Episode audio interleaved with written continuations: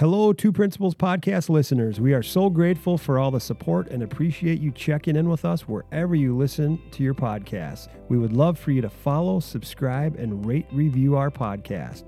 You can also follow us on all of our social media accounts, Instagram, Twitter, Facebook, and TikTok at Two Principles.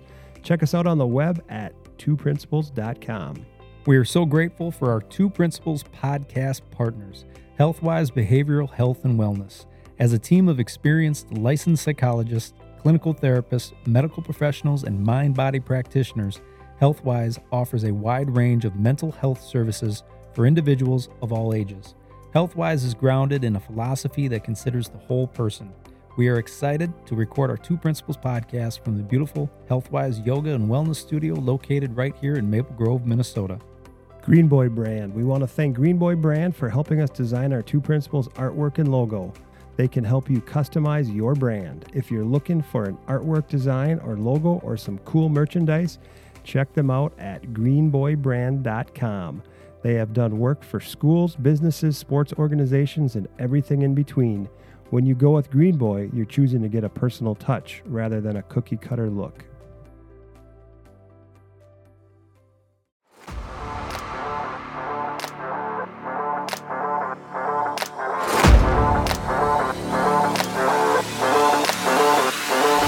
Welcome to the Two Principles podcast, where we help you get out of your head and into your heart.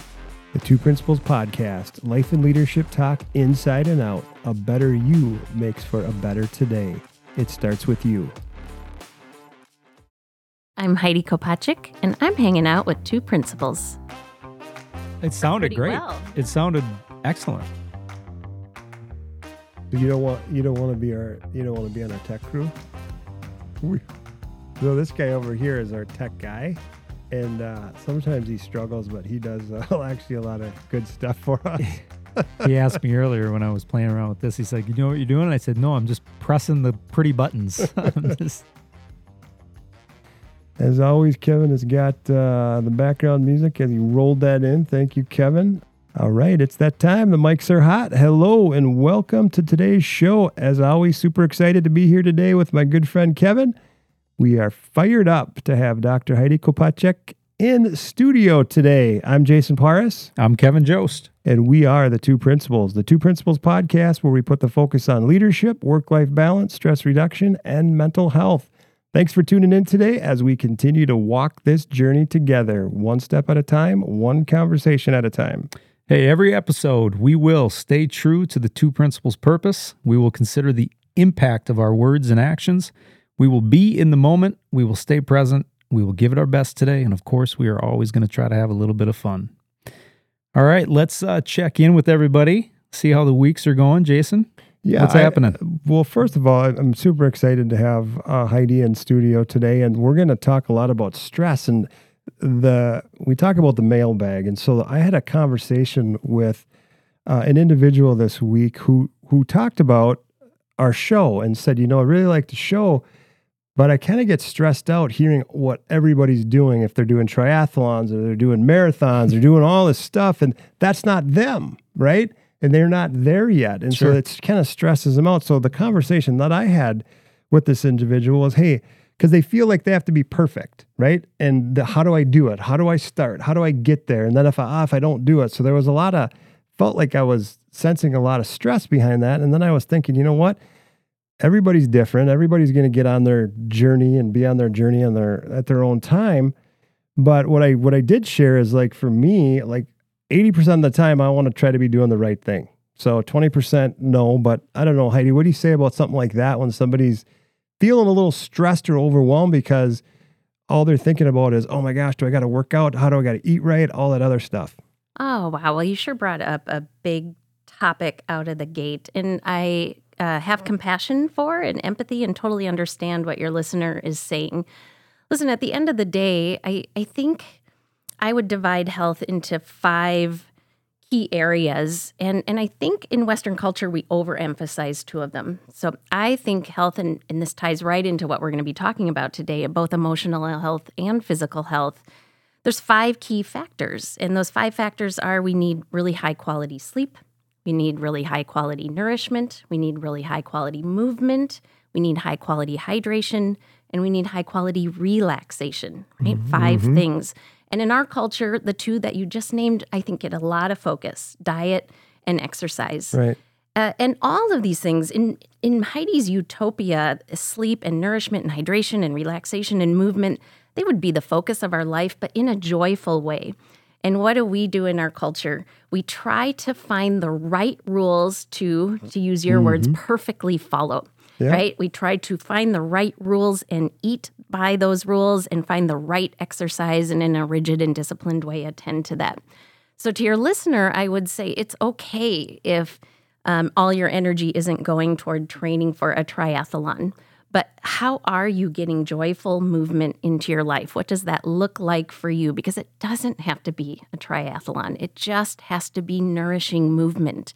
And if you are in a, a stage of life or have busy days or just don't have energy to make movement the key focus, well, then how do you turn to those other four areas and see where you can cultivate quality and well-being in those?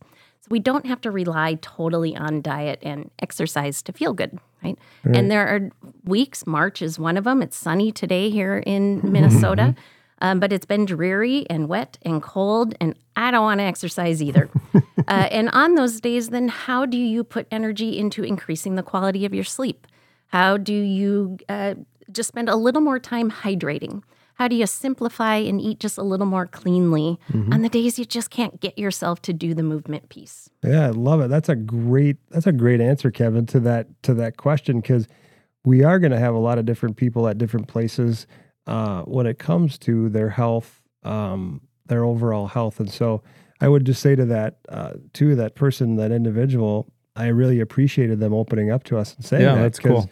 We're not always, you know, we're not always going to have um, the triathlon or the, the marathon person on here or the, you know, big buff guy like myself. Yeah, yeah. Well, like we always talk about, right? Everybody's on their own journey. And, right. and uh, we want to acknowledge that and honor it, and and um, it's okay. Yeah, it is. It's great. So that Heidi, that was a great, uh, great answer to that. So Kevin, where are you? You know, we've been talking the last couple of episodes this cold therapy. Can you give the listeners an update on your cold therapy? I've been doing horrible this week. In fact, God. in fact, my wife asked me this morning. I got out of the shower and she said, "Did you do your cold shower?" I said, "No." She said, "Why?" I said, "Because I don't want to." I'm like, "It's cold." So I I've been struggling this week. Heidi, how, how are you? Because I've I've been doing a lot of reading and research on the cold therapy and the like one to two minutes of a cold cold shower uh, as you're going to get out and the, the the health benefits behind that. What do you have any experience with that? Well, I, I think shifting temperature from a uh, mental health standpoint is an excellent technique. And uh, I'm not an expert on kids and child development, but I know that one of the things we do to change the emotion of a, of a baby is we either warm them up by wrapping them in a blanket and holding them close, or uh, sometimes we step outside and get a little hit of cold air to kind of shock a, a different uh, emotional state. Or, um, you know, if if you are angry, we say, go cool off, mm-hmm. right? Yeah. Um, and if if you're depressed and down, uh, we, we say snuggle up and, and warm up and drink some warm tea. So I think we very intuitively use temperature as something to adjust our emotions. Um, I would just argue that sometimes we need cold and sometimes we need hot. Mm-hmm. Yep, yeah, it, it, yeah, it does. It, that does depend. Well, Kevin, I'm glad you're trying to dip into that and, and do that. I know that uh, we're. I'm looking at Uh, a guest coming on the show, and I don't know when I'm going to get him landed, but he is a big believer in the the cold baths and the cold stuff. So we will uh, learn more about that as we continue on our journey here. But again, I would say, Kevin, the week's been good. I'm super excited because we have Heidi on the show. We're going to talk stress. We're going to talk emotions, and I'm going to tell you right now, Uh, the last couple of days, and as a as a principal, we're both principals, and the principals that are out there listening, or just the people in general in March, it can be a very stressful time because the, the, the seasons are changing. There's a lot of different things happening in our world, so I'm excited to talk about the stress part of it, but uh, that's how I'm doing. How about you? What's uh, what's going on in your world? Yeah, I'm going to echo that. Um, this week's been a little stressful.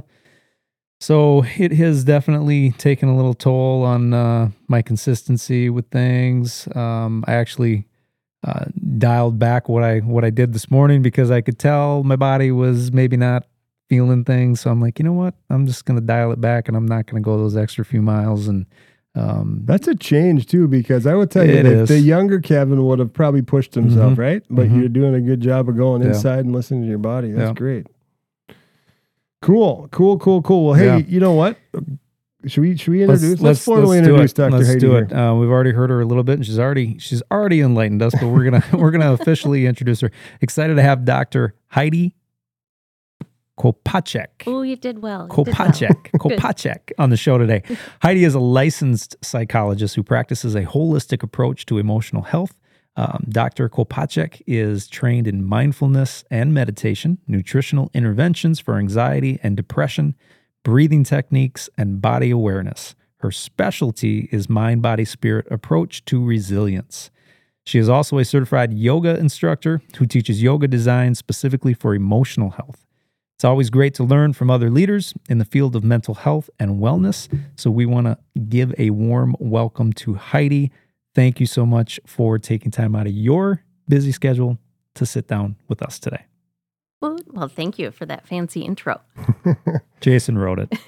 I've been, uh, well, we've been doing research, Heidi, on you. We've, you know, you've you've written a book. We're going to talk about your book here, but, um, and you've also been on a, another podcast. But so part of our show that just kind of gets everybody going here is I, we like to call it the random question of the show. And so last episode's question was, do you, are you more of an early to bed or do you stay up late? So are you more of a morning person or a, a night owl? That's the random question. Uh, well, I that's am, last week's episode. So last I want, but I want to just know what, what, what the listeners one hundred percent wanted. Early bird. I am a, in the winter, eight p.m. to four a.m. gal. Oh, wow. You yep. were with speaking my kind of language. Yeah. Kevin is the same way. I'm, I'm, I'm, I'm, if I, yeah, nine o'clock is usually when I'm, when I'm going down and getting up. So that's good to know about Heidi here. She is uh, early to bed. Okay. So this episode's random question of the show. Okay. When you're at home, would you rather wear socks, slippers, or go barefoot? Ooh, great question. Um, absolutely cozy socks. I have fleece socks, hand knit socks, buffalo wool socks, mismatched socks. I am one hundred percent socks. You are socks. Okay. Kevin, what about you? When you're at home, what do you do? I'm all over the map.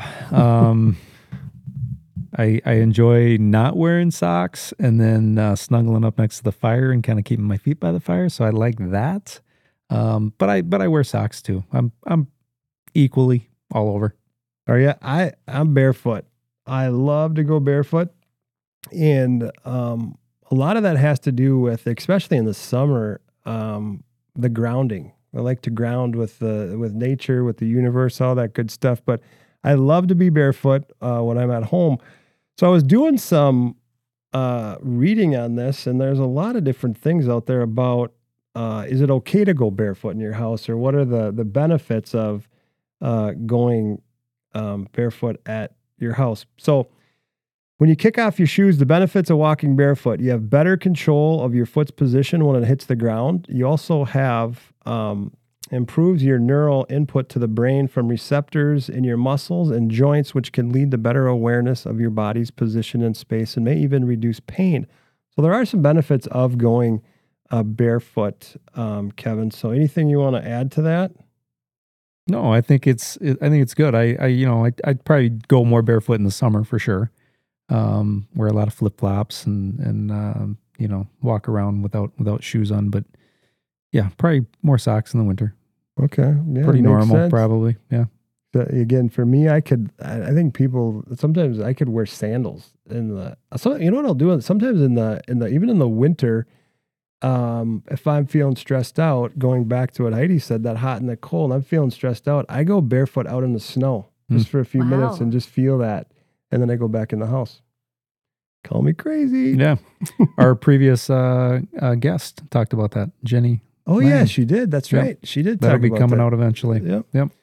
So, hey, how about, well, first of all, Heidi, thanks for playing along for the random question of the day. And it's good to know that you like your nice, comfy socks when you Well, we have good representation here. Yeah, it seems like there's a little diversity. And I like that because, again, we're going to go back to what we're talking about is that everybody's a little different in how they do things. And there's, I don't think there's a right way to do things. And so um, that's great. Kevin, let's get going on these questions here, huh? Let's, yeah.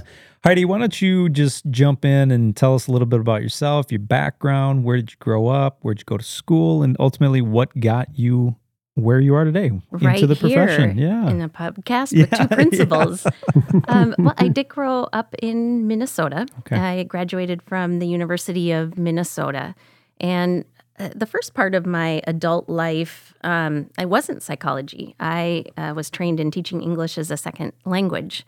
And so the twenties were a, a whirlwind of teaching English overseas. And then I would come back to the States in the summer. Uh, specifically, I would uh, go to uh, Alaska and work the tourist season there. So it was a really fun chapter of life. I eventually ended staying in Alaska, uh, lived there for several years and just kind of cobbled together a life, didn't have a real career direction. And then something happened that changed my life, changed all of our lives for those of us who are old enough to remember. Uh, nine one one happened, mm-hmm. September eleventh.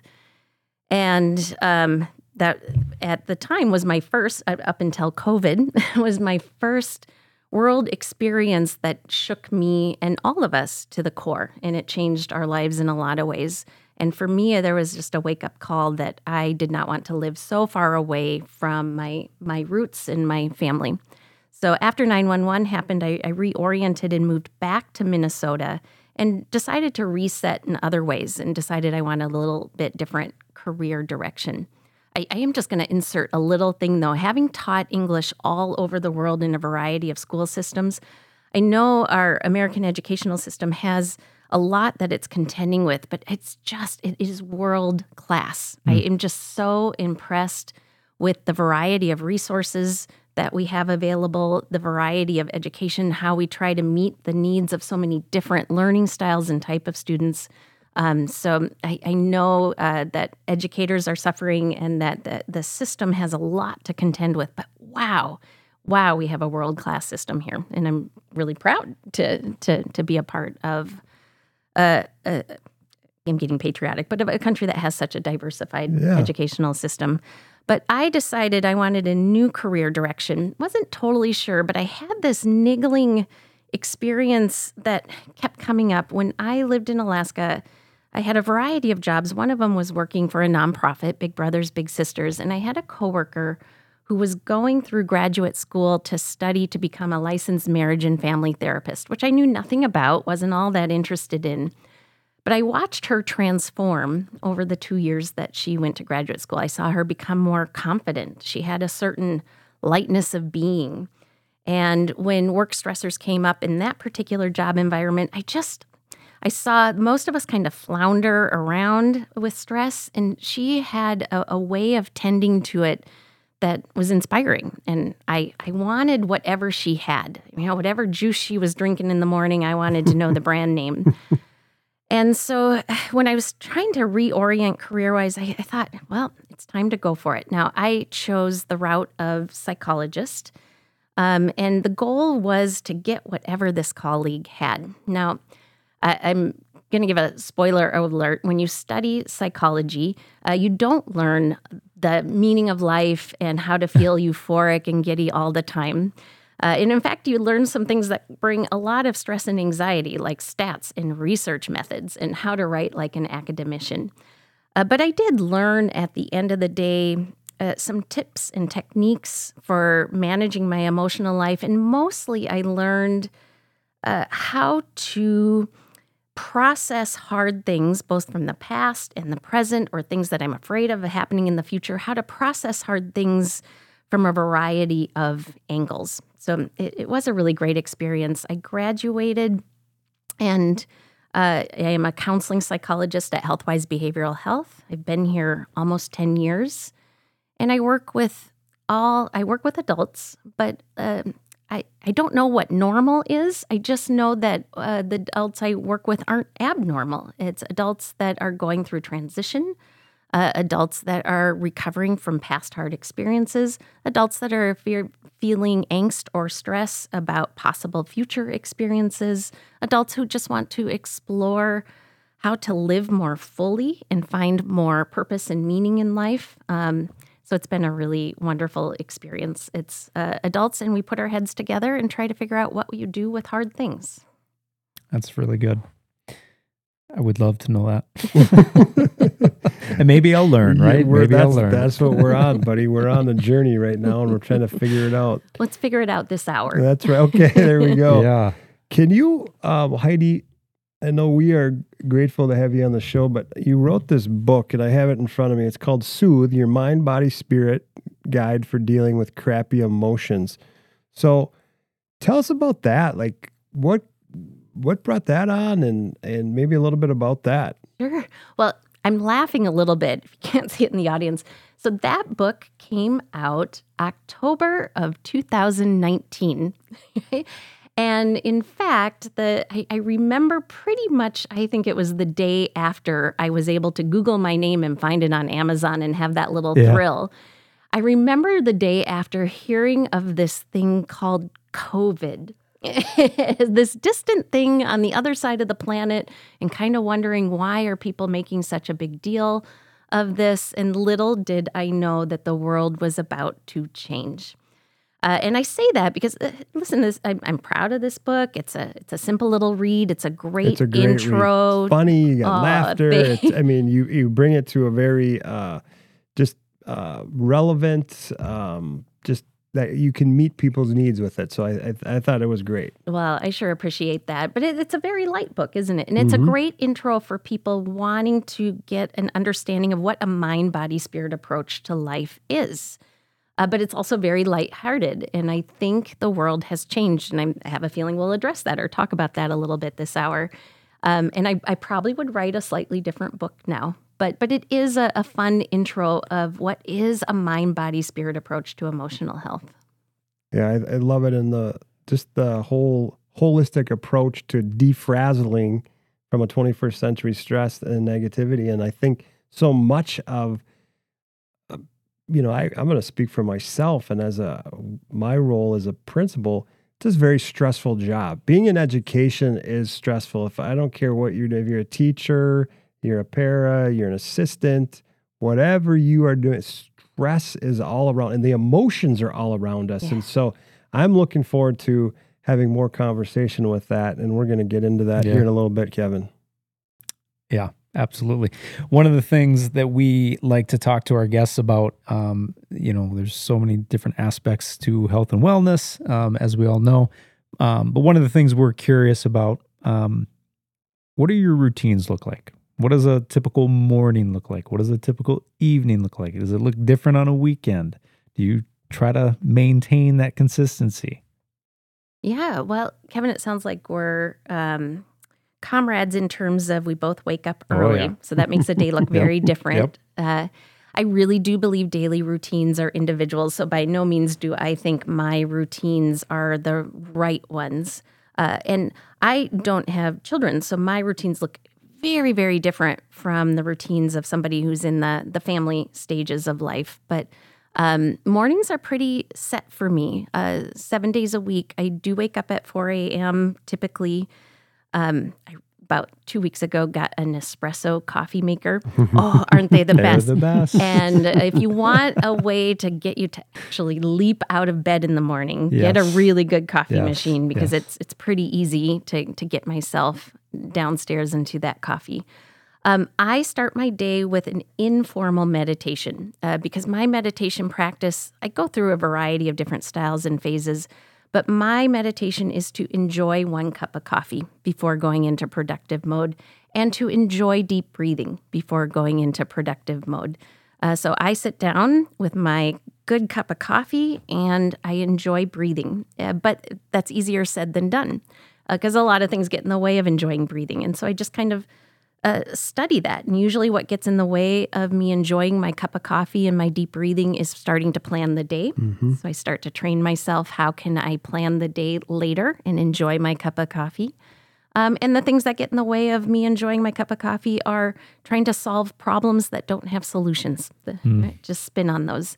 And so then I try to train my brain that I don't have to always be solving problems and I can enjoy my cup of coffee. So it's it's a great part of the morning, but it's crazy, nuts hard to enjoy a cup of coffee and some deep breathing. But that's that's yeah. my start. Can I, yeah, because I, I think that's great, and I think it's a great way to start your morning. It, and sometimes we get up, we, we just want to grab our phones or whatever.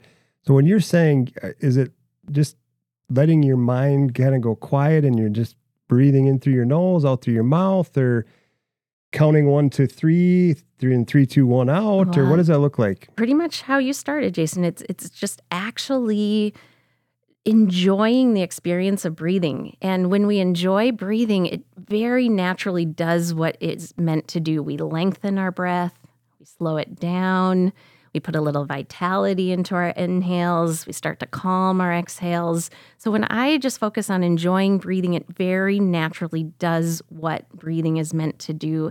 And wow, when you really pay attention to any small thing, it's amazing the beauty of it.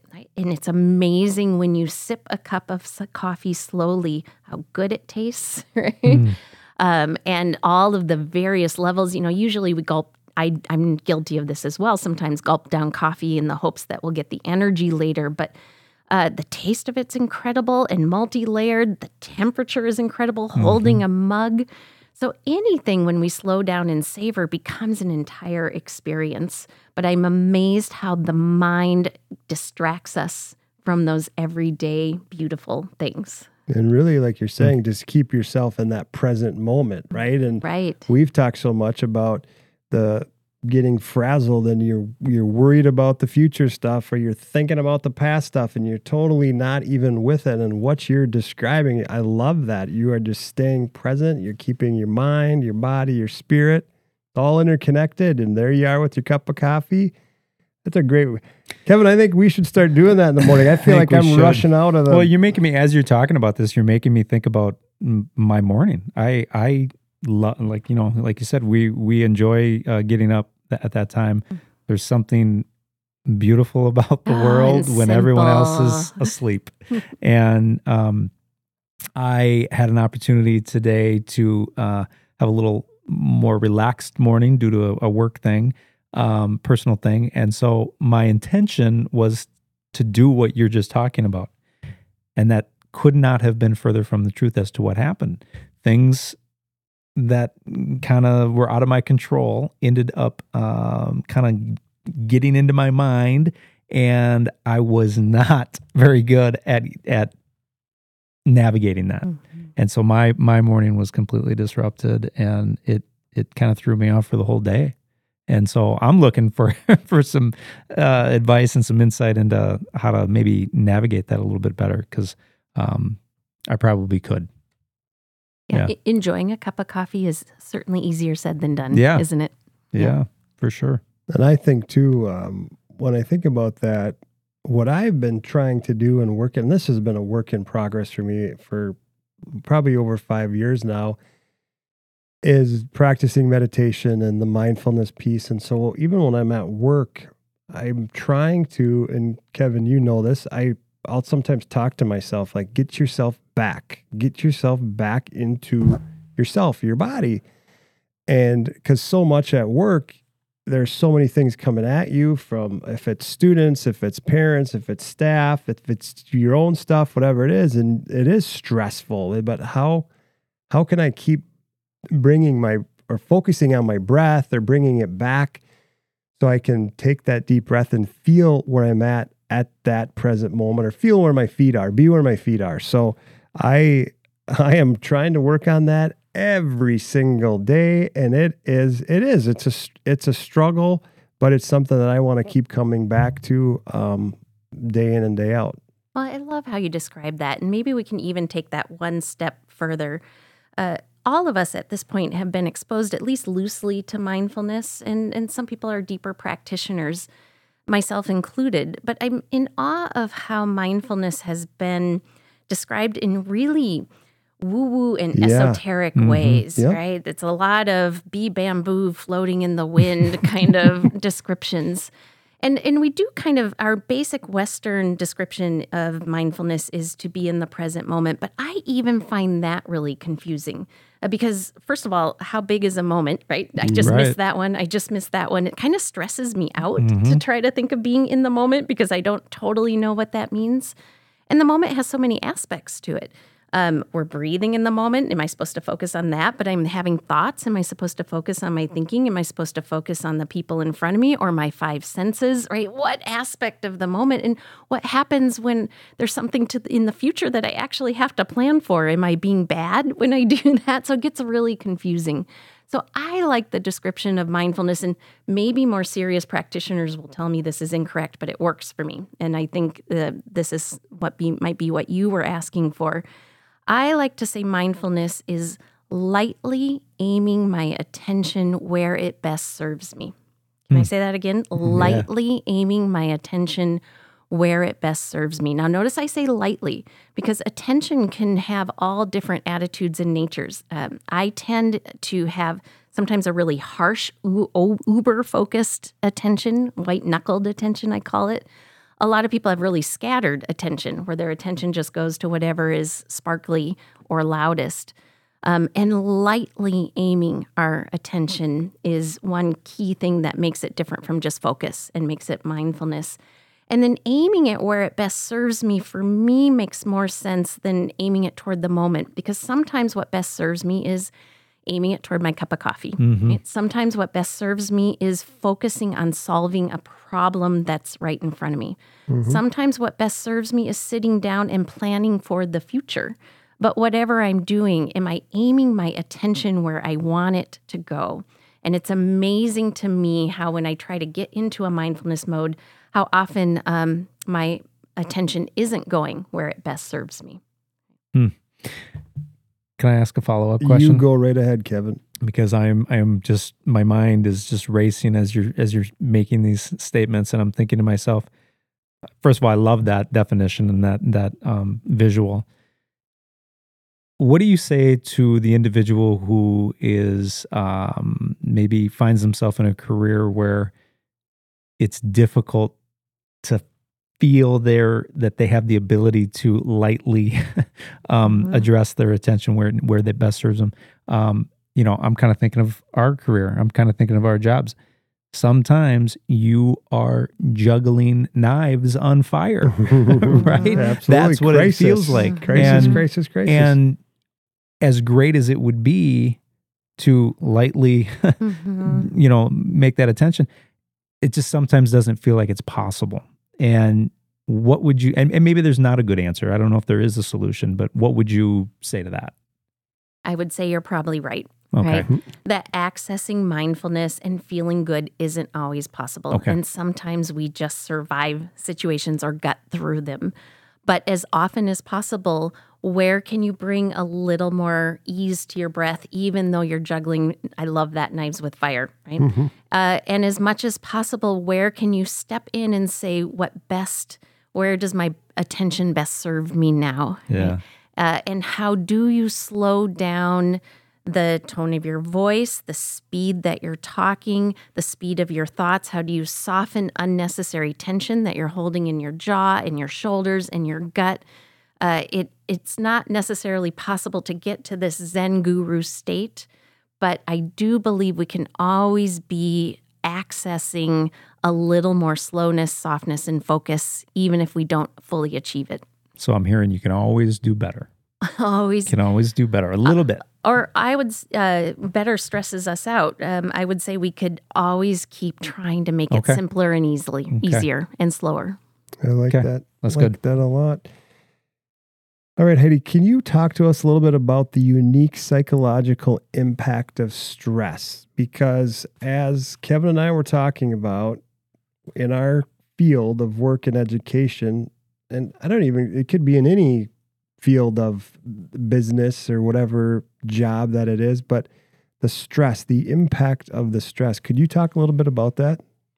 Absolutely. Well, you're getting into my field now, so not only can I talk about it, like give me two mics and let me go. Let's do it.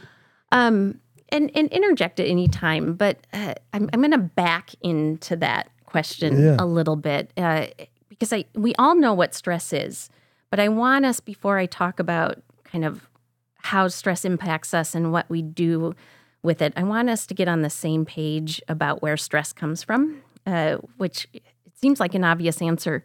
But at the end of the day, we have stress coming at us from four different places. Uh, very obviously, our circumstances is one source of stress, especially uh, in your profession, right? There's stress coming at you from all angles. So our circumstances is one source that is generating the hard things in our life. And it's not just our current circumstances. Uh, we can have stressors that happened in the past uh, it, that are still influencing how we respond to the present moment. And we're even starting to learn that stressors in generations past are impacting us currently. So um, stress is happening in what's happening in our outer world. And most of us are trying to manage our stress by uh, by changing what's happening in our circumstances, right? If your job is stressful, you try to change your job. If your relationship is stressful, you try to change your relationship. And unfortunately, there's so much happening in our outer world that's causing stress uh, that we'll never get to a place where we get it all under control. But it uh, it, it is one source of stress. Um, there are three others that I don't think we address as often in uh, the mental health profession or as a collective culture. Uh, the second source of stress is the physical body. Um, when we have a body, going back to those five health things, that is rested and nourished and moved and hydrated and relaxed, we feel balanced, and that sets the foundation for good emotions. Uh, when we have a balance, that a body that isn't getting sleep, that is uh, being kind of doped up all day on caffeine and Mountain Dew, that's eating processed foods, Uh, that is numbing to electronics, which we've got to get to mm-hmm. at some point mm-hmm. in this conversation, uh, we are experiencing stress. So we experience stress when there is imbalance in the body.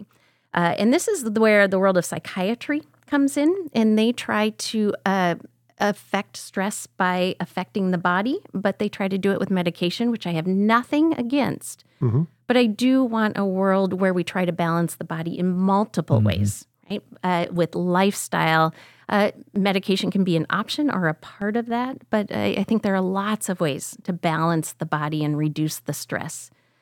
Uh, the third source of stress, I'm going to loosely call the mind. And um, in a mind-body-spirit approach, the mind is the part of ourselves. It it's where we hold our rules, our goals, our standards, and our expectations. This is the part of ourselves that says, I need to, I have to, I've got to, I should. I need to, I have to, I've got to, I should. And does that sound familiar yeah, to anybody here? I'm going to argue the mind and trying to meet those expectations is one of the biggest and most predominant sources of modern day stress. We have all of these rules and expectations for ourselves and others. And when we meet them, we get the tiniest hit of a good emotion before our brain goes right to the next need to, have to, got to, should. Mm. Um, and so it's really hard, but the mind is a source of stress then, right? Circumstances, body, mind, uh, meaning we are stressed when our rules, standards, goals, and expectations are not met. And the fourth source of stress, I'm going to loosely call spirit. Uh, and spirit is our higher self. It's all the things that are human in us. It's our ability to connect and be creative and um, have humor and have wisdom. And when we have a life that wakes up our spirit, we feel good. And when we have a life that doesn't engage our spirit, our purpose, our meaning, our deeper values, our desire to connect, we feel crappy. Uh, so all day, every day, things are happening in our circumstances, our body, our mind, and our spirit. Uh, and uh, stress is being generated in four areas, and good feelings are being generated in four areas. But can you see why it's so hard to navigate stress on mm-hmm. a day-to-day basis when it's occurring in four different areas, rapid fire all day long? Right? Um, when we experience stress, most of us have, have heard this, but maybe not in a psychological way. We will have one of three emotional responses, all of us, one hundred percent of us. When there is a stressor, we will have a stress response. And no amount of mindfulness or coffee drinking or running, unfortunately, I think, can really change that. Uh, we'll either have a, an initial fight response to stress, meaning we'll feel anything from niggling annoyance to all-out rage. Mm. We'll have a flight response to stress. That's anything from a little bit of worry to all-out panic. Or we'll have a freeze response to stress. That's anything from feeling blah, numb, meh, to sad or all-out depressed. Right? Fight, flight, or freeze. So mm-hmm. when there's a stressor, we will have one of these three stress responses. And sometimes we have what's called a mixed state where all three of them fire at once. And that's when you feel things like shame or mm. grief. And those more complicated emotions, all three systems are firing at once. And that gets pretty complicated. So many people have heard that we have fight, flight, or freeze. But here's where it gets psychologically even more um overwhelming, interesting, depressing, I don't know what. After our fight, flight, or freeze response, our brain will go in one of two directions. See if you recognize either one of those. Uh, when there's a stressor, we will either, one, spin and obsess on the stress, or two, we will numb to the mm-hmm, stress, mm-hmm. right? We will spin on stress, or we will numb. And what are you guys? Are you spinners or numbers? I'm both. I there'll be times when I... when I just numb it out, and then there'll be times when I just spin. So it I, for me, it depends. So, uh, but the the key thing for me that I'm learning is to be able to recognize that and to be able to notice that when I'm in that state. So that's what I've been really trying to work I on. I think I'm probably, uh, I, I would probably say I'm both, but if I'm being honest with myself, when I'm trying to numb, really, I'm just spinning. I'm just doing it quietly. Like, you, do you know what I mean? Like, absolutely. Numbing is just a way to quell the spinning. Yeah. And that's probably true for, for everyone. If you're a number, you're probably just suppressing the spin, yeah. right? Yeah. Yeah. And I think all of us recognize both. Uh, and and the the goal then of psychological stress management is instead of spinning, we need to process. And instead of numbing, we need to restore or revitalize, right? It's just a shift of the dial. But wow, just like enjoying that cup of coffee, it is crazy nuts hard to do that. The brain doesn't want to process stress. It wants to spin. And it even goes more specific than that. All of our brains do the same thing. If we're spinning on stress, we're going in, in one of a few directions. Uh, we either go towards shame. Why is this hard thing happening to me? What did I do to deserve this? What am I doing wrong? How come I'm always in this place? What's big critic, right? right? Just a, oh, you got it. Yeah. Um, some of us go toward blame. Uh, they did this. They caused this. That's not allowed. That's not fair. A lot of us in social media impacts go into compare. How come mm-hmm. other people don't have to deal with this? Right? How come it's just me? I'm all alone. Other people don't understand this. Uh, other groups of people don't understand this. Um, shame, blame, or compare. And and we might be right in, in our shaming, blaming, and compa- maybe we did do something dumb. Maybe somebody else did cause us that stress. Maybe there is unfairness. The problem is trying to find a wise and sustainable solution will never, ever, ever, ever, ever happen while we're spinning on shame, blame, mm. or compare. We'll just never get to a wise place from there. And to get to a wise place, we have to shift our thinking to what thoughts help me and what actions help me. It's two simple little questions, right? Sounds mm-hmm. really easy. That's yeah. all resilience is, is, and that's all problem solving is. is a collection of thoughts and actions that help. But instead, the brain just wants to go and get lost in shame, blame, compare, justification. And we're all the same in that way. And all of us, our brains resist processing stress by asking what thoughts and what actions actually help. And numbing is the same thing. Um, all of us know what numbing is like. Right? Mm-hmm. And can you guys guess some of the common numbing agents of our modern day world? I mean, I guess I would say um, losing yourself on, on technology. You got it. Yeah. yeah, that's the biggest one, and it terrifies me. Yeah. Yeah. Just the mindless scrolling. The, mindless scrolling. Yeah. That uh, there's no net gain from it, right? right? We're going from stress to this pukey, numb, blah, frazzled feeling, right? There's no gain from it. Is this yeah, just a, a, a, sa- a safety mechanism? of your brain to to to I you know I don't know. I think I think that the abstract the abstract nature of modern day stressors is just too much for our clunky processing system. Yeah. That's my theory. I think our system works really well when there are concrete threats right in front of us. But the abstract nature of modern day stress, I just think we haven't evolved to it. Do you I, have any, I'm sorry. No, you keep going. Sorry. I had something. Do you have any insight into, you talk about the three um, responses, the fight, the flight, the the freeze. Is there any insight as far as um, psychology goes as to why an individual responds one way compared to another? Oh gosh, is that, that is such a compelling question. All we have is theory, okay, right? And all we have is evolutionary theory. But you, we can play a little game here because I think it's intuitive for all of us. Any idea why we would be wired to get angry? Um, safety. Yeah, safety. Yes. Yeah. Anger gives us the power to fight for change, right? Anger gives us power. And that's one of the reasons anger is kind of a hard one to navigate. Because even though anger is uncomfortable, the power feels good.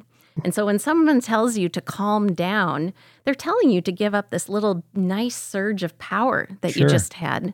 So anger gives us the power to fight for change. Unfortunately, our clunky nervous system doesn't always give us that nice dose of power for situations where it's useful to use it. Right? Um, our flight response, it also gives us a really uncomfortable fuel, but it gives us a fuel to try to get us to a place of safety. And think of our language about this. We say our thoughts are racing when we're anxious, right? They're yeah. racing to try to get us away from the problem, and our heart beats. Um, so we're, we need a flight response. It's trying to get us to a safe place. A freeze response isn't as intuitive. Do you have any guesses why we're wired to get la- low, sad, oh blah? The tougher one. I, I might say that's just overwhelmed. The system has been overwhelmed. I don't know. Yep, that's what causes it. But there's a good evolutionary reason that we're wired for that. So think of a child or an animal when it gets physically sick. It mm-hmm. gets a little down emotionally, mm. right? We can see that in our pets and our kids. And uh, it gets down because it is trying, the, our system is trying to disconnect us from the stimulation of the outer world so that we can slow down and heal. And this is true of emotional health as well. When we go low, blah, numb, depressed, that is our system trying to disengage us from all of the stimulation of the outer world and go inward so that we can heal. Uh, there's a purpose for it. It's healthy sometimes to feel disconnected from the outer world because that gives us space to heal. Unfortunately, we don't live in a world that allows us to separate from the outer world and heal. And when it comes to being low for emotional reasons, we don't necessarily have the tools, even if we were able yeah. to separate from the world, to get mm. ourselves to a healed place. That makes me think of uh, our our most recent guest. He talked about um, when there's a um, conflict with a student, and um, one of the first things he tells the parents is, "Take their phone, oh, take beautiful. their phone." So they are. Not, and I didn't. I didn't think. I mean, I thought mm-hmm. about it, but but what you just said makes perfect sense. You're you you keep them at home. You're trying to keep them safe. But they're engaged with the very thing that they're is causing numbing. the harm, right? And you so get rid of that. But it makes sense too. Like I'm thinking about somebody who um, is maybe going through something difficult and they're disengaging maybe socially. So, yeah, you know what? I'm not going to go out to dinner with you tonight. You know, I'm going to stay home and and and uh, I can see where it's and allowing that person. And it's not necessarily a bad thing. Right. Unfortunately, right. we have to. So, yes, we take away the phone. Um, but we, we've also got to teach people uh, and and. I don't think psychology necessarily have the answer, what to do then with that separation yeah. from that outer world. And you talk about the phone. You know, we have other common numbing agents too. We numb through food is a huge one mm-hmm. for all of us. We all know what that looks like. Uh, obviously, we numb through alcohol, mm-hmm. some people drugs or cigarettes. Um, but what scares me about the phone is I don't think we've ever had such an accessible force, or ex- such an accessible source, I should say, of numbing available to us. Mm-hmm. It's available twenty-four seven, and it's incredibly effective, and we can get lost in it, uh, where the other things, food, alcohol, cigarettes, uh, those are short in duration and not as easily accessed. So I just don't think we have anything in us that knows how to mitigate having this constant and easy source of numbing available to us. Oh, yeah. yeah, that that brings me in when I think of when I think of adults, I think of so much of when you talk about numbing or being overwhelmed. And in a role, uh, let's just say as a person of education or a person in their job, they're just overwhelmed. They're overwhelmed with life. They're overwhelmed with their job. Maybe they're overwhelmed with things going on at home. And it's really easy to numb and and forget about all that stuff. But there's also the point that I want to talk a little bit about is that, I, and I'm going to talk personally here. This is me. I can go through a week, or I can I can get to a point where, and I'll tell I'll tell my wife Becky. I'll say, I just need a day of quiet by myself because I have nothing. I don't have anything left, and I because I what I'm tr- what I'm trying to do is I want to fill back my. my bucket again. I need to fill back up. And so that to me is something that I just know as somebody who works in a field where there's, there, I feel we're just bombarded by emotions all day long. And so what I'm trying to do now is like, tell myself it is okay that you want to spend time by yourself on a Sunday yes. with nobody around because you really need to fill yourself back up. That's hard for people to do. And that was hard for me to get to a point to be able to even say that because I thought, well, is something wrong with me? It's interesting in our culture how resistant we are to restoration. Right. Um, it, there are there are two, I'm going to tie in a little yoga psychology if you don't mind. Perfect, because that was the next said. thing I was going to go into. There are all different types of yoga, uh, but they all kind of fall into two categories that we loosely call yin and yang yoga. Uh, it's really yin and yang, but when you are trained in yoga school, you say yin and yang instead of yin and yang. Um, yang yogas are all, the, for, for my yoga lovers out there, this is vinyasa yoga, ashtanga yoga, um, power yoga, any yoga uh, that forges energy through a kind of aggressive or forceful breath and movement. So in yang yoga, you cultivate energy by firing up your breath and firing up movement. Yin yoga is the exact opposite. In yin yogas include yin yoga, restorative yoga, soma yoga. In these yogas, you create energy by cultivating space for energy to organically form. That makes sense. So in mm-hmm. one, we forge and create energy. In the other, we create space so that energy can naturally form. And we are in a yang world, right? We yes. believe in making things happen through mm-hmm. force and will. Yep. And this is a perfectly valid approach to achieving things, getting vitality, energizing. But you can't have drive a car with a gas pedal only. We need a brake too. And a break means we cultivate space and quiet and stillness for energy to form. So when you're craving that space, you are craving yin. Right? Yes.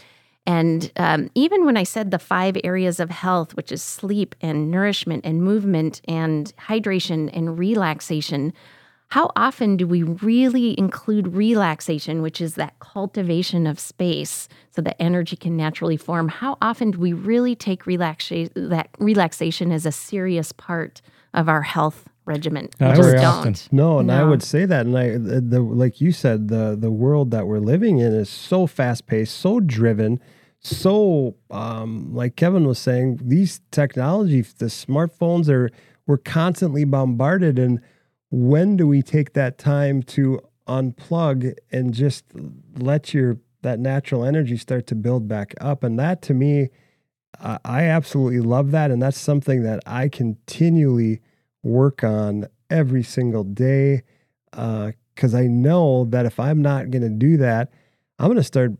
What I'll do is I'll start. What I, and this is this is a, another personal side of this is I'll just start eating. And I'll put There's on the pounds the numbing, and I'll right? numb. Mm-hmm. And I've been there. I mm-hmm. trust me. I and Kevin has seen, I mean, we've this is why we're do this is why we want to do the show, is because there are different ways you can do things to help yourself. But I think that relaxation key and just letting your mind, your body, and spirit just sit, just sit with it for a little bit and feel it, um, is something that I know I have benefited from, but I'm still learning how to do that. Well, it, you know, we, we spend so much time when we talk about health focusing on weight, and I won't pretend to be a weight expert, but and then we also assume that diet and exercise are the only ingredients in weight, and yet we have research to support that people who get full night's sleep and go to bed before midnight tend to weigh twenty mm-hmm. pounds less than people who stay up late and get poor sleep.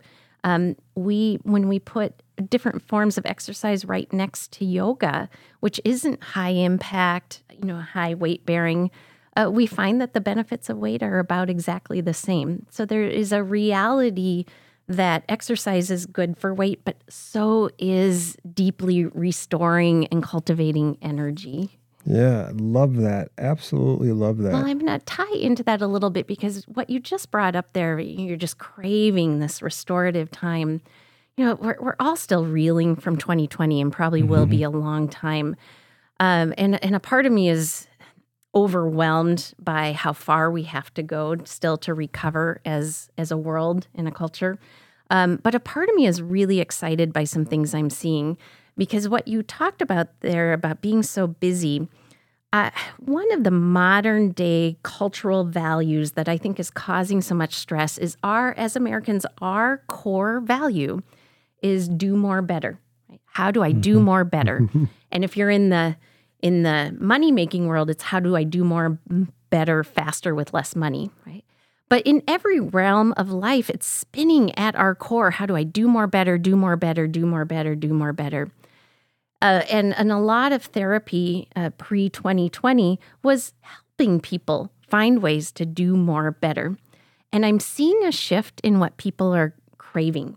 And it's it's creating a lot of internal chaos and confusion because we're feeling a little guilty that we don't want to do more better. You know, uh, I know you guys ha- have a lot of pressure to get back to doing more better as educators. And the corporate world is saying, okay, enough, right? Let's get back to doing more better. And inside we're saying, I don't wanna. And I hear people craving a new core compass. And I'm still finding the words for it myself. But I think we're wanting a new value system, a new map. And I think that map looks something like, how do I live more simply and enjoy the experience? How do I live more simply and enjoy the experience? We're craving that. But if we start to live that, there's a lot of repercussions. One, uh, how are we going to keep up with our do more better jobs? Mm-hmm, yeah. Right?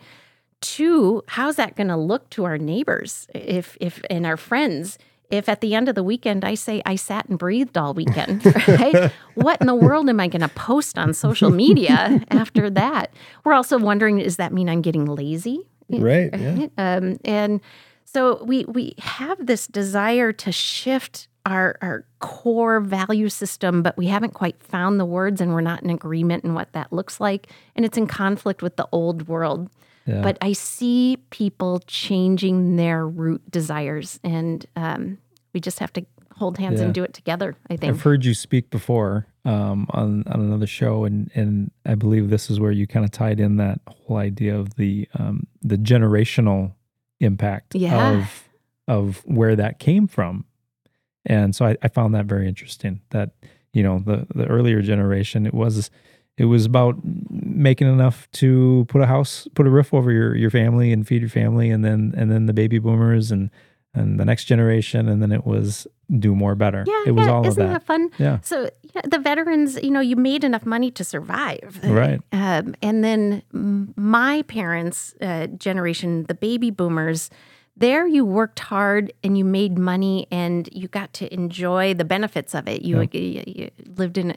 And then Gen X, which is what I am, we worked really hard, but we didn't make that much money. And so it was it was hard. The, for the baby boomers, hard work paid off. Yeah. We're kind of talking about middle mm-hmm. class values here.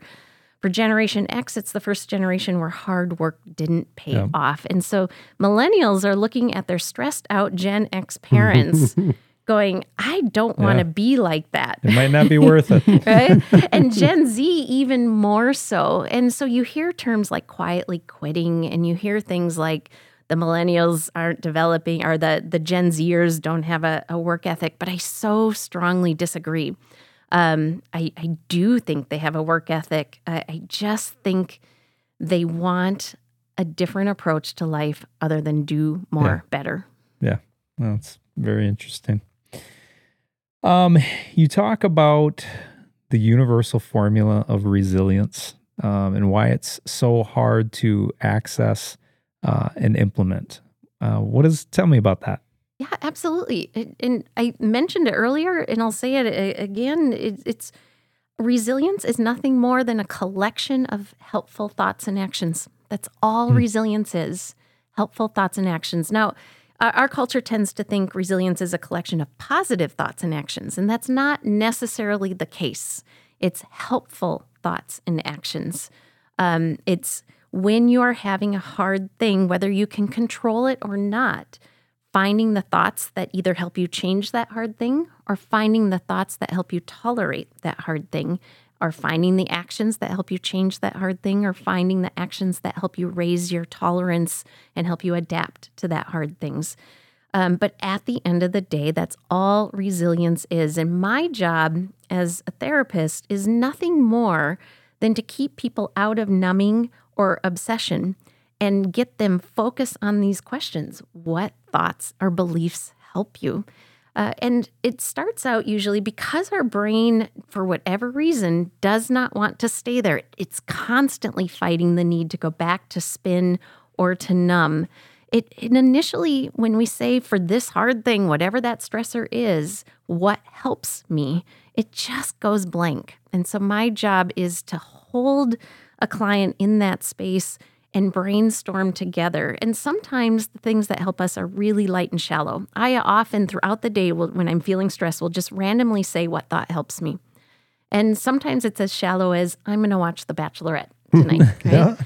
uh, and sometimes the thoughts that that help me um, come from a deeper place, a, a spiritual belief. I, I had a lot of thoughts during COVID that while this is horrible now, maybe there's going to be some deeper learning and growth that comes from this, right?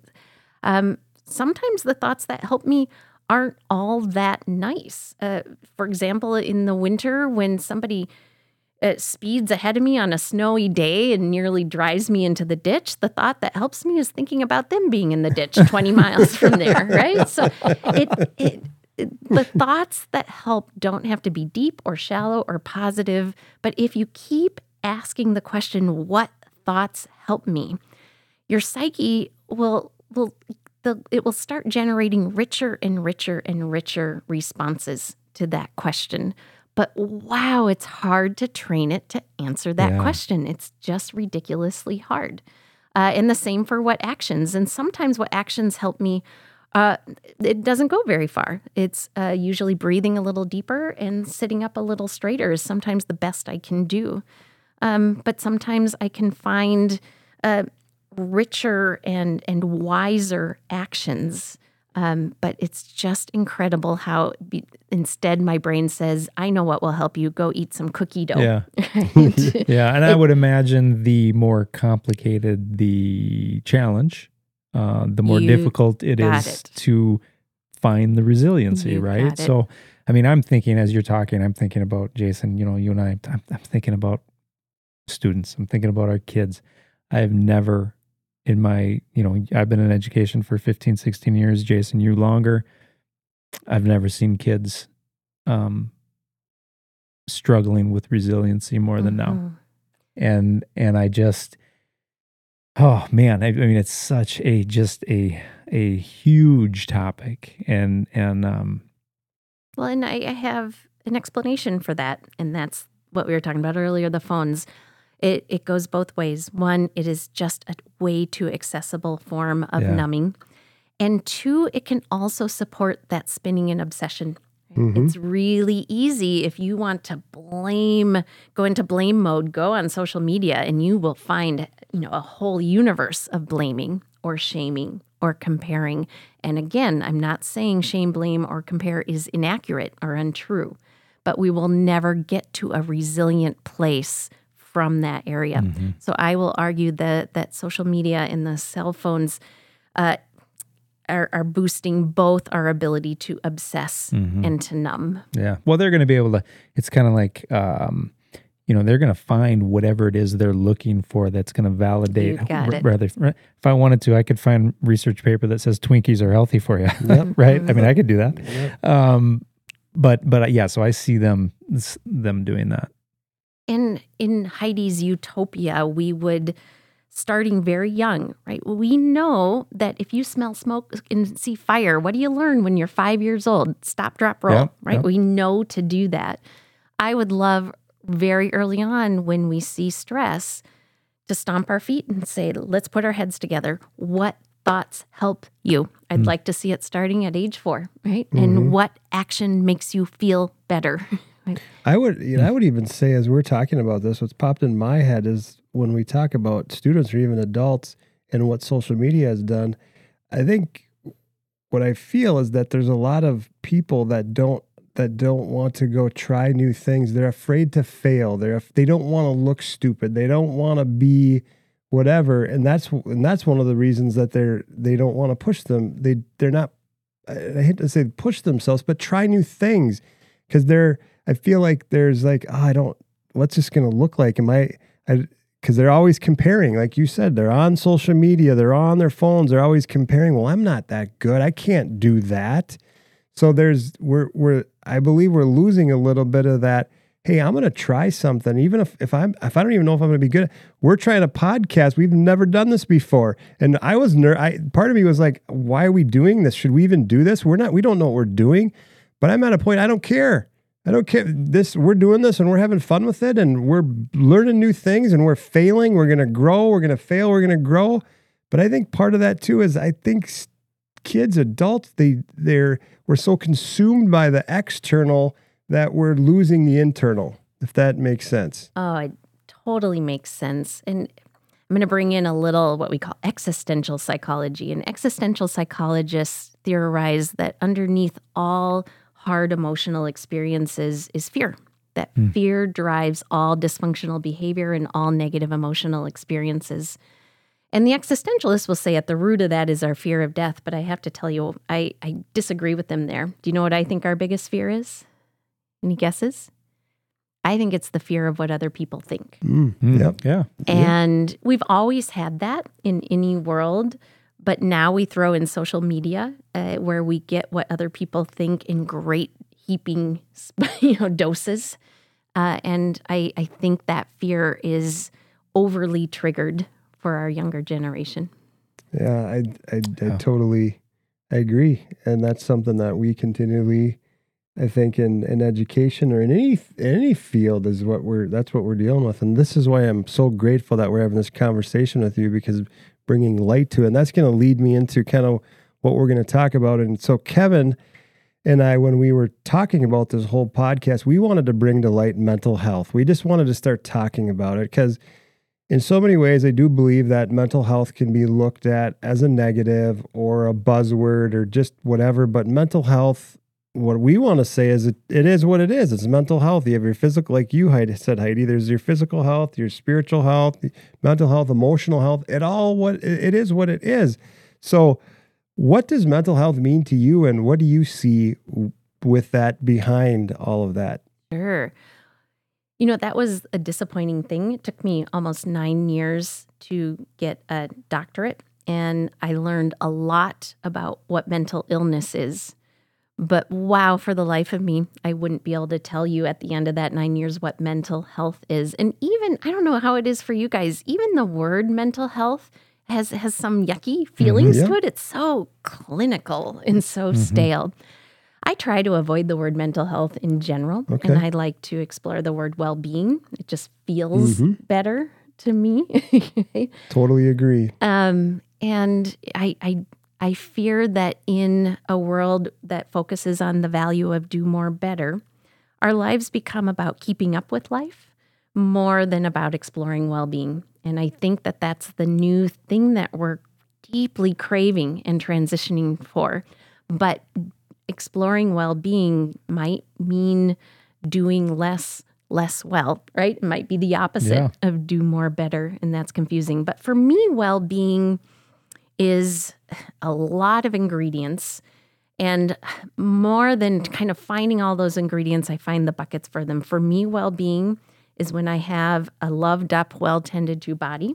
Mm-hmm. Um, it's when my mind is quiet and lightly aimed as often as humanly possible, mm-hmm. which isn't very often, um, lightly aimed where I want my energy to go. And when I am making decisions and engaging in life with a in a way that makes my spirit feel good, right? Rather than being impulsive or reacting to stress, knowing that I'm responding to stress from a place of value, dignity, wisdom. So for me, well-being is a balanced body, a quiet mind, and an engaged spirit. Yeah, I love that. That what a beautiful. Yeah, it is. And I like that. I like what you said about using the word well-being, and I think that should be something we continually just talk more about, is just well-being, over yeah. your overall well-being. I like too how you mentioned, you know, you put the effort in where you can, knowing knowing that you're not always going to be able to. And and I think that's I think that's important, because, you know, a lot of people think, well, things are happening in my life, the grass is always greener on the other side. I think it's okay, and this is my own personal opinion, I think it's okay to balance stressful situations. I mean, they're going to happen, right? I mean, like I said, they're it, mostly it, happening. Yeah, yeah. We are mostly in a stress state, and this is evidence-based. We are mostly right. in a stress state.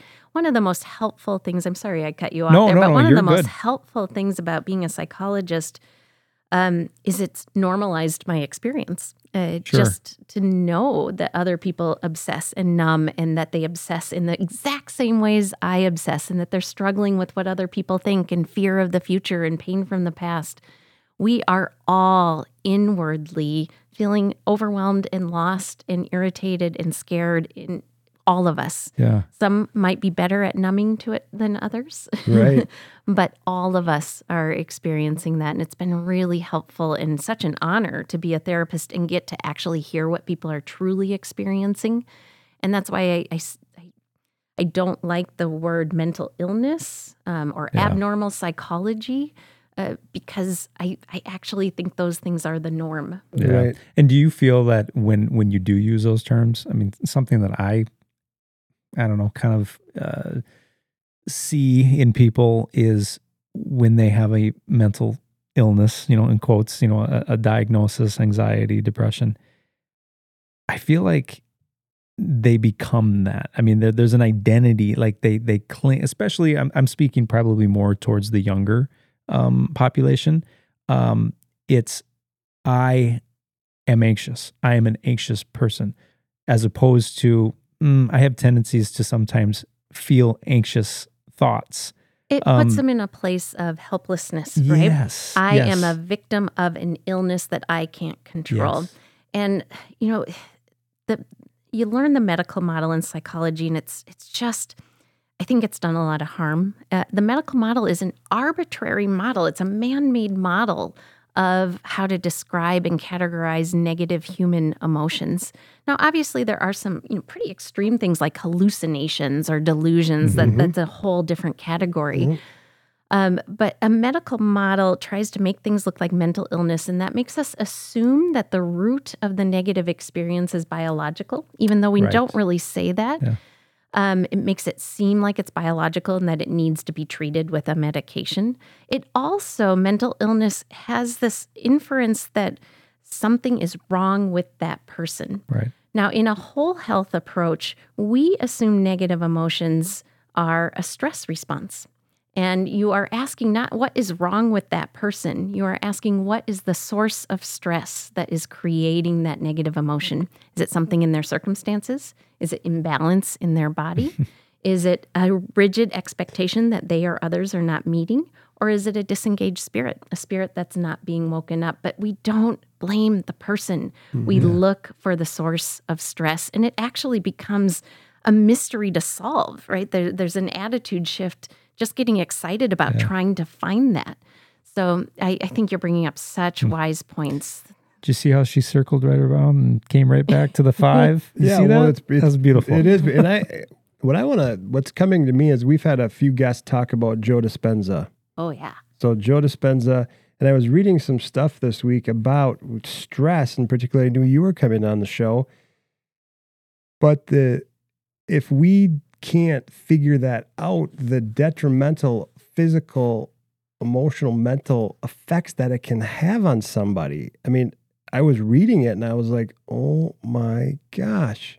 And you have kind of stated that a little bit, but how to, A, understand it, but then how to help people with the, the those emotions that you're talking about, even generational yeah. emotions, and how to release those. And so that's been really an interest of mine, and I do have a couple books that I'm reading about that. So any thoughts about, with, you know, when you talk about your suppressed immune system, I know I've in your book, you've talked a little bit about the immune system, but anything like that you could share with the listeners?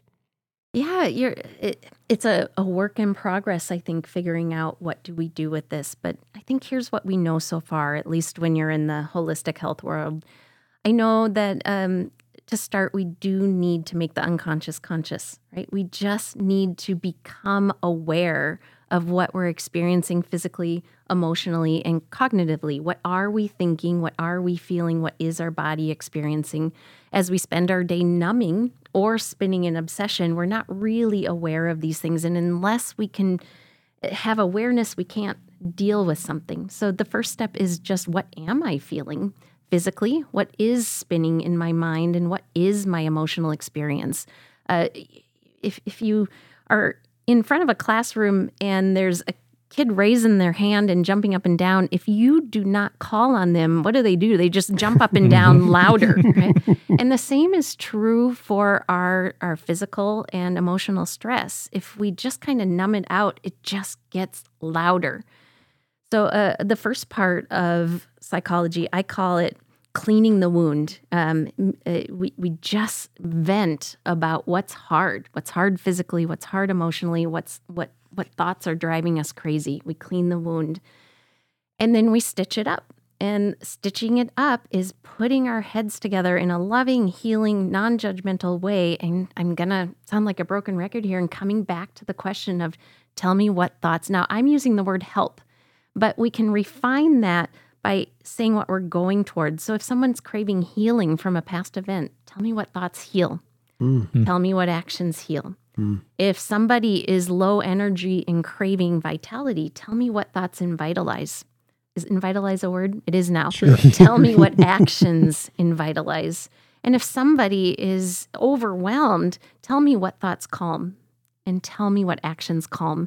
Now, I can't get to those questions of what thoughts, what actions help until we have first brought up what needs help. Right? So there's an exp- there's bringing things into awareness, and then we clean it up, and we clean it up with our thoughts and our actions. And unfortunately, it's not a you know one-shot deal. Uh, we it no, keeps it, coming up, and we need to keep yeah. cleaning it and out. And it's not easy either. No, and, and that's it takes I think time a lot and of, energy. And it does, and I think that's another piece. It's, it's hard for people when you, like you said, bring that back up to the surface again, and you're feeling it again, mm-hmm. and oh my gosh, I want to push it back down, or I want to push uh, it away. I liken it to having the flu. Sometimes... Sometimes you got to, you know, it's got to purge several times, and there's a little relief in between. Yeah. Um. But I, yeah, it's it's an ongoing process. God, unfortunately. I love that. I love that. Mm. Thank you. Um, we had some questions about social media, but we've we've we've covered a lot of that. To be honest with you, do yeah. you think there's anything else when when you do talk about when we do talk about social media? But uh, you have talked about the, you know, the impact and all that stuff. But are Do you have like, what are some strategies that you think adults or even kids could use when it comes to social media or their smartphone? Get off of it. and, and, and I'm serious there, but the, this is a terrifying thing for people. I am not on social media. I yeah. tried it for a couple of months, and I, I just, I'm in awe that it took, because I found it to be miserable. Two things I found. In the daytime, I, I would kind of think, what am I going to post? I tried a Facebook account. I'm old school. And I, I didn't have anything I wanted to post. So then I started doubting, am I living a good enough life yeah. if I have nothing I wanted to post? And then when you do post it, I'm a mature, educated adult, uh, and I can't believe how insecure I felt uh, of, are people going to like it? What mm-hmm. are they going to think? So um, I, I really, I want people off of it. But um, I know what the research is saying, and they are saying that those who engage with social media in an intentional and conscientious way uh, are benefiting and getting good results from social media versus how most of it people use it, which is just to go on and get down the rabbit hole. Sure. Mm-hmm. Meaning they know specifically what they're looking for out of social media and how long they're going to stay on there, and they don't get sidetracked. So if you just want to go and see your friend's cat pictures mm-hmm. and then you get off, mm-hmm. that person is going to find connection and benefits from social media. But do most people do that? As far no. as I know. Especially yeah. not young people, right? I mean, they're, right. yeah, yeah.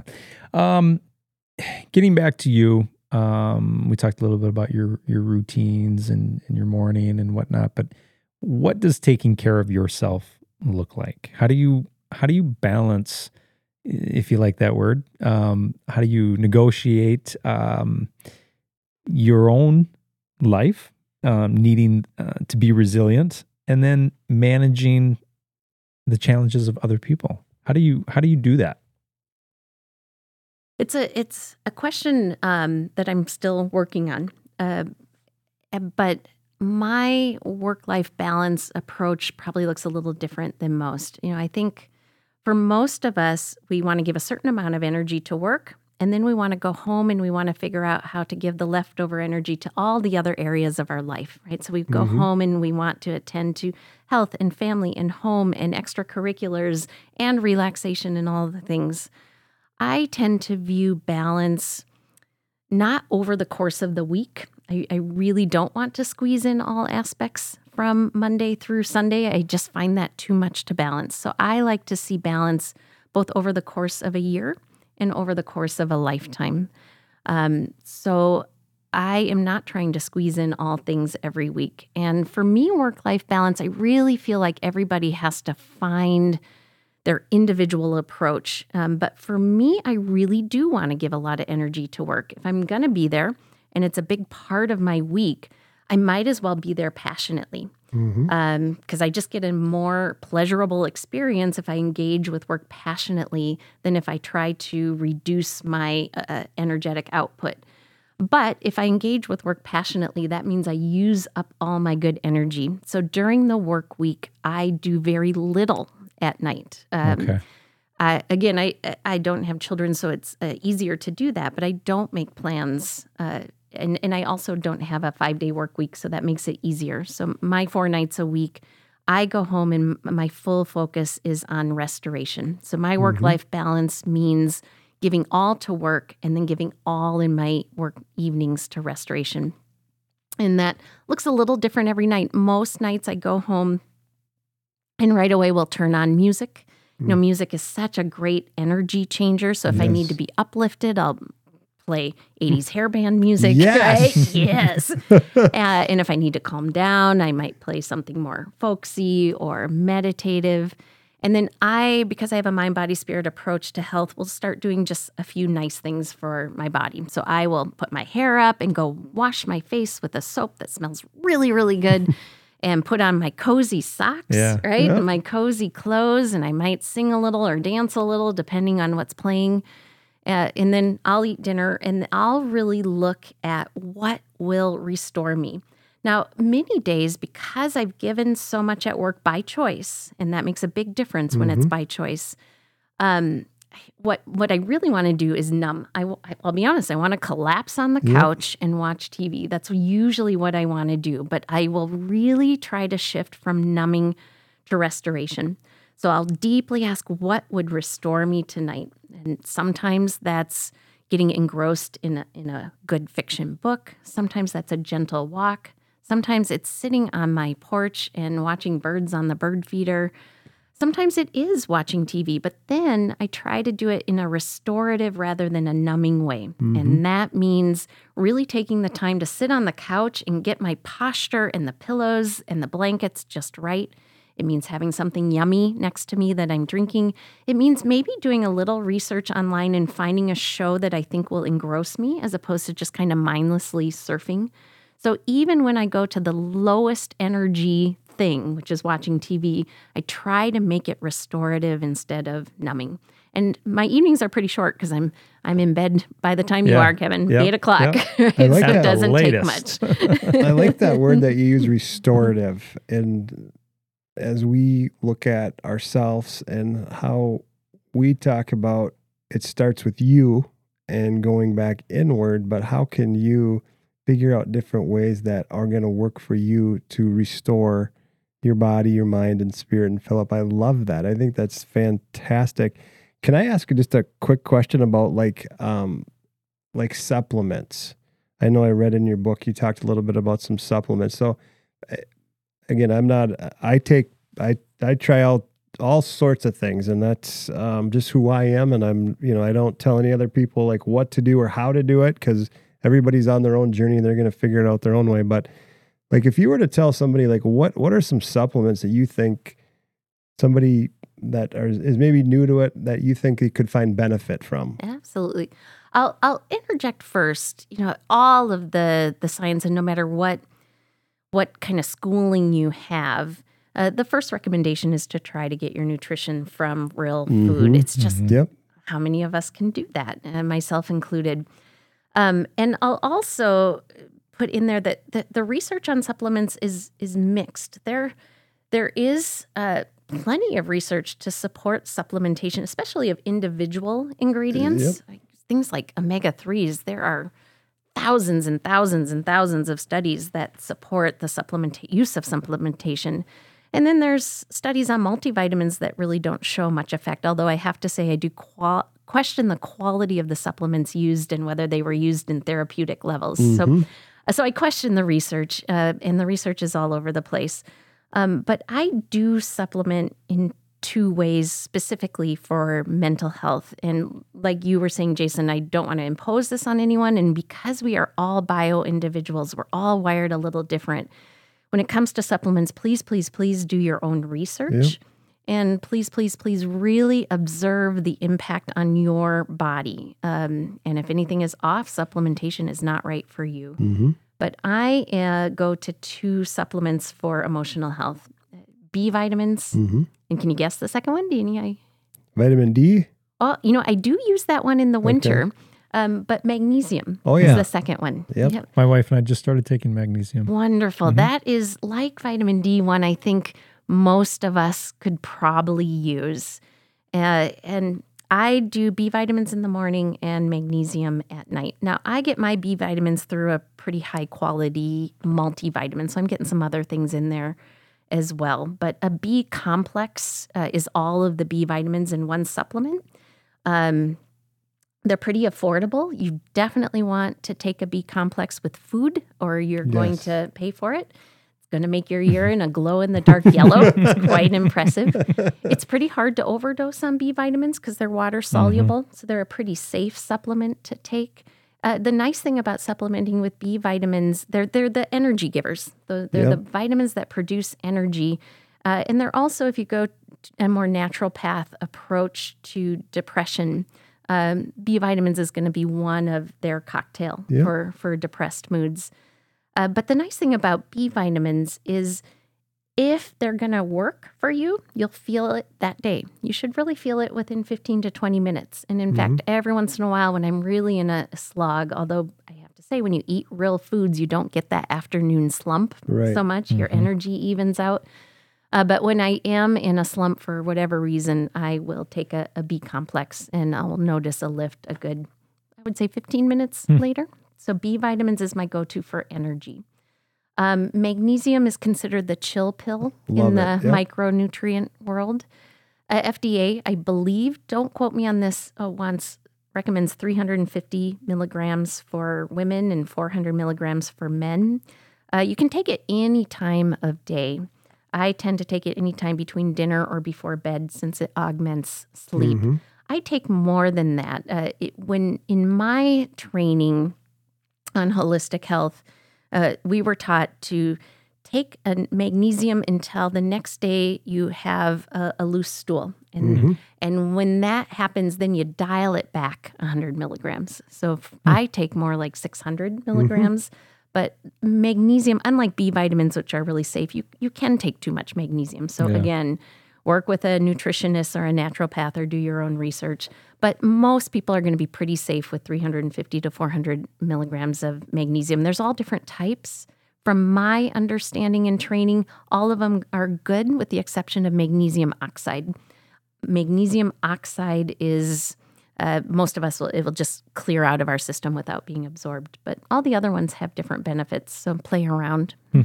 I would say, too, uh, and this is something that, you know, I've spent time on, and like you said, I've researched natural, you know, I've spent time with a naturopath, but also just going to check out, like getting some blood work done too, to see yeah, what's working absolutely. and what's not working, because every body's different and everybody's going to take it in differently. And so um, I think my wife chuckles at me all the time because all the money that I've spent just trying to figure out my body. But I do. I, it's about going back to the well-being and the, the holistic um, well-being of it. So I'm just trying to do things that... Are you do still... you take uh, fish oil as well? That's the other one. Yep, I do. I do yep. So I, I'm I'm more of a vitamin D, um, a B, um, fish oil, and then. Um, uh, You're still taking the ash, ashwang, ash, ashwang, ashwagandha. Ashwagandha. Ashwagandha is another one, and yeah. I do that because I actually there's been a lot of a lot of stuff that it, just the stress level of oh, where absolutely. I'm at, and so.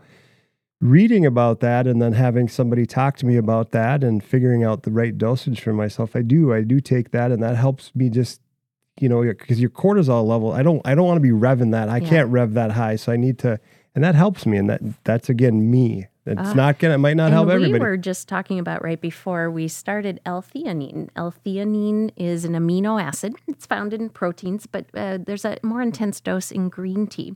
And L-theanine is very much like ashwagandha. It calms us down. Now, L-theanine, I definitely like to get from green tea. You mm-hmm. can supplement with it, but you have to be careful because L-theanine can interact interact poorly with medications, particularly mm. antidepressants. So you, ha- you want to be, be careful, careful yeah.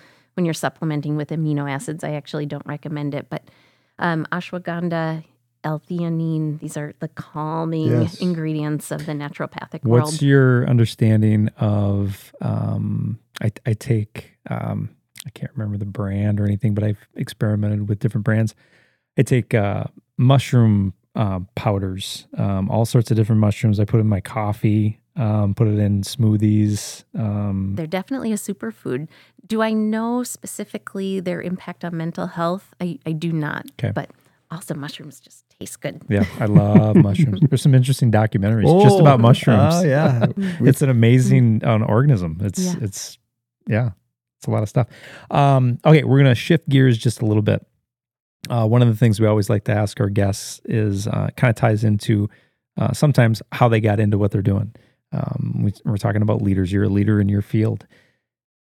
Most times these leaders have uh, individuals that have impacted them in a pretty profound way, uh, whether that be in their childhood, um, going through school, working towards your degree.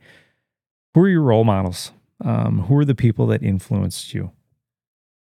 You know, I always find this question hard. I remember this was the question on my college admissions oh, there you essay. Go. Well, there you go. And I'm I can't believe I'm admitting to you. I, I wrote Oprah Winfrey. Oh my gosh, that's the best I could do back then. I don't know that I can do much better. I, I'll, I'll be honest. I I find that I am inspired when I see people um, it, shining their spirit in whatever mm-hmm. way. And so I, I don't necessarily find it in big names, although I'm sure there's lots of inspiring people out there if I could think about it. But I have it when a client tells me how they had the courage to do something authentic and genuine. Uh, and, and then I'm humbled and say, I want to be more authentic and genuine. So I I just had a, a humbling moment very recently. There's... Uh, I hope my neighborhood doesn't listen to this podcast because I have a neighbor, uh, and she she's a, a pretty rough character. She rides motorcycles and smokes cigarettes and drinks late at night and plays loud music and is sometimes pretty darn annoying. I'm not going to lie.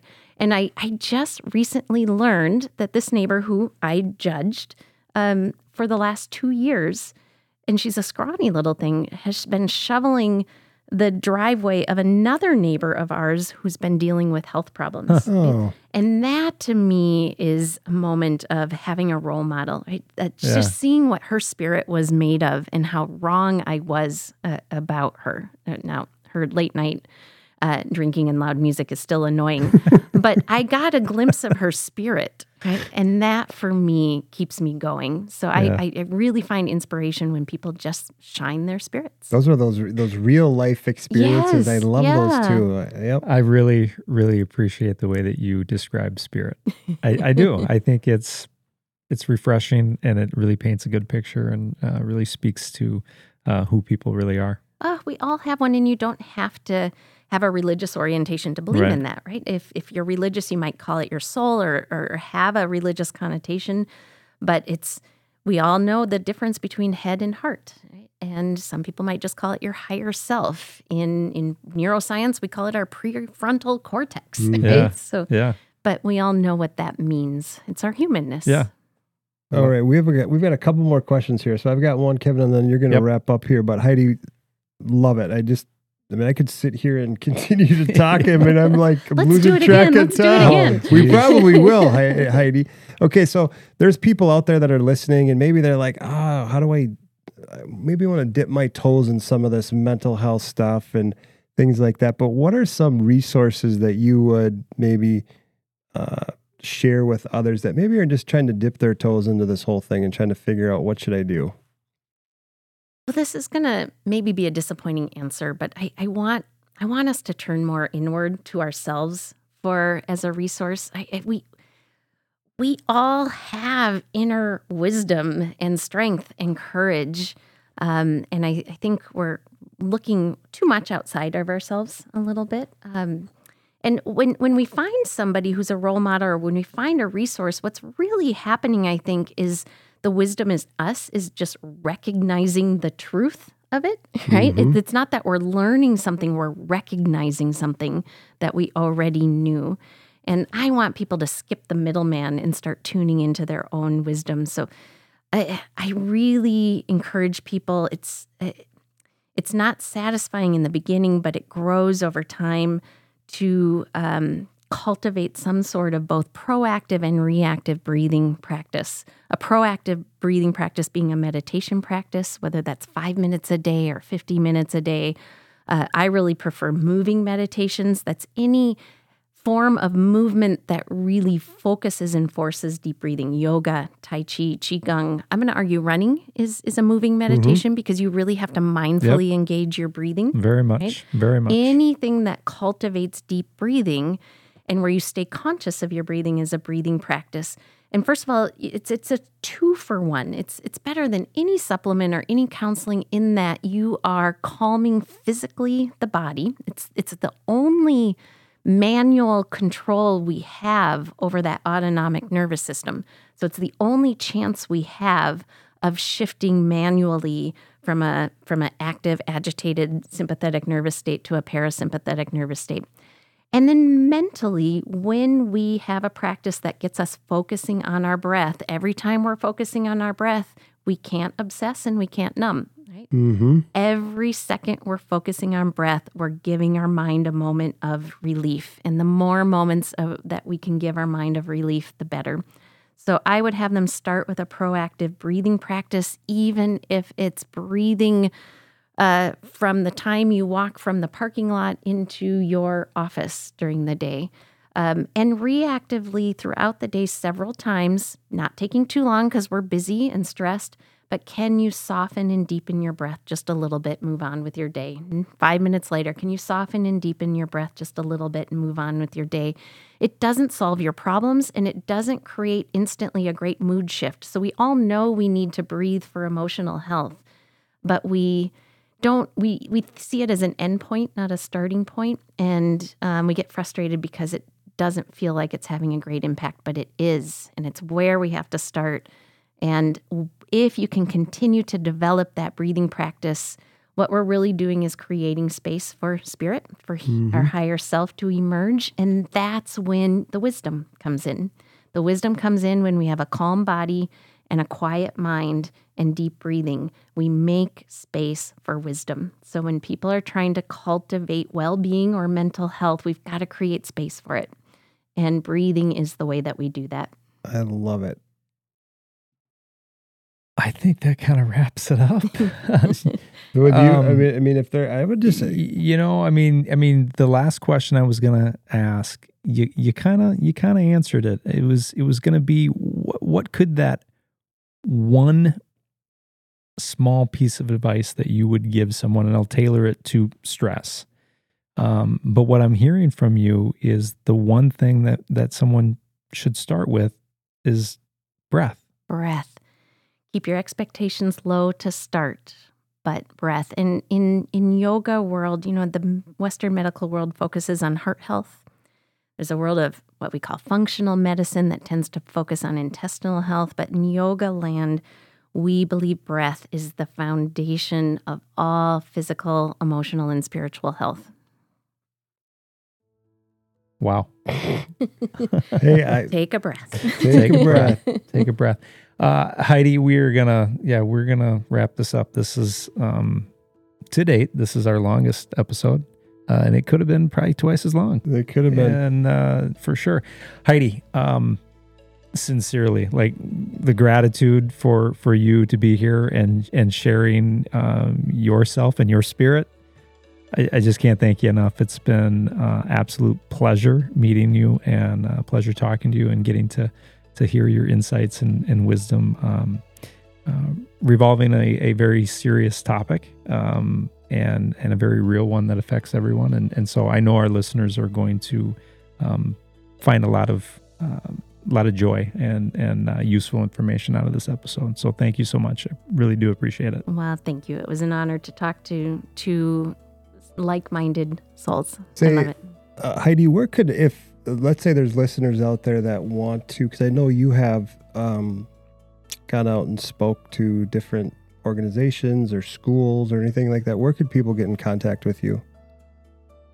Absolutely. Um, yeah, I do like talking about resilience to teams or staff. Um, and I'm going to spell slowly my email. It's going to be an- annoying, but why don't you reach out to me at HealthWise, uh, and that's H K O P A C E K at healthwise psychology dot com. We'll put that out. We'll also put that in the notes uh, on the uh, on the podcast notes. Kevin will get that on there so listeners can check there as well too. But Heidi, so much enjoyed having you on the show today. I was so excited once we knew that we booked you and you were coming on the show, and just learning more about you and just sitting here. I am just like Kevin, I am wowed, but I appreciate you hanging out with the two principals today. As we had we, some good vibrations. We were high vibing today uh, as we continue on this journey, one step at a time, one conversation at a time. And as we wrap up today's episode, again, we'd love for you to follow, subscribe, rate, review our podcast wherever you listen. And we are grateful for your support. As always, please follow us on all of our social media accounts at Two Principles. You can find us on the web at two principles dot com. If you have any questions for Kevin or myself, any mailbag stuff, email us at two principles podcast at gmail dot com. And as always, thank you for raising your frequency today and looking inward. Wishing you peace and happiness on your journey, wherever that might be. And remember, a better you makes for a better today. It starts with you. Until next time, get out of your head and into your heart.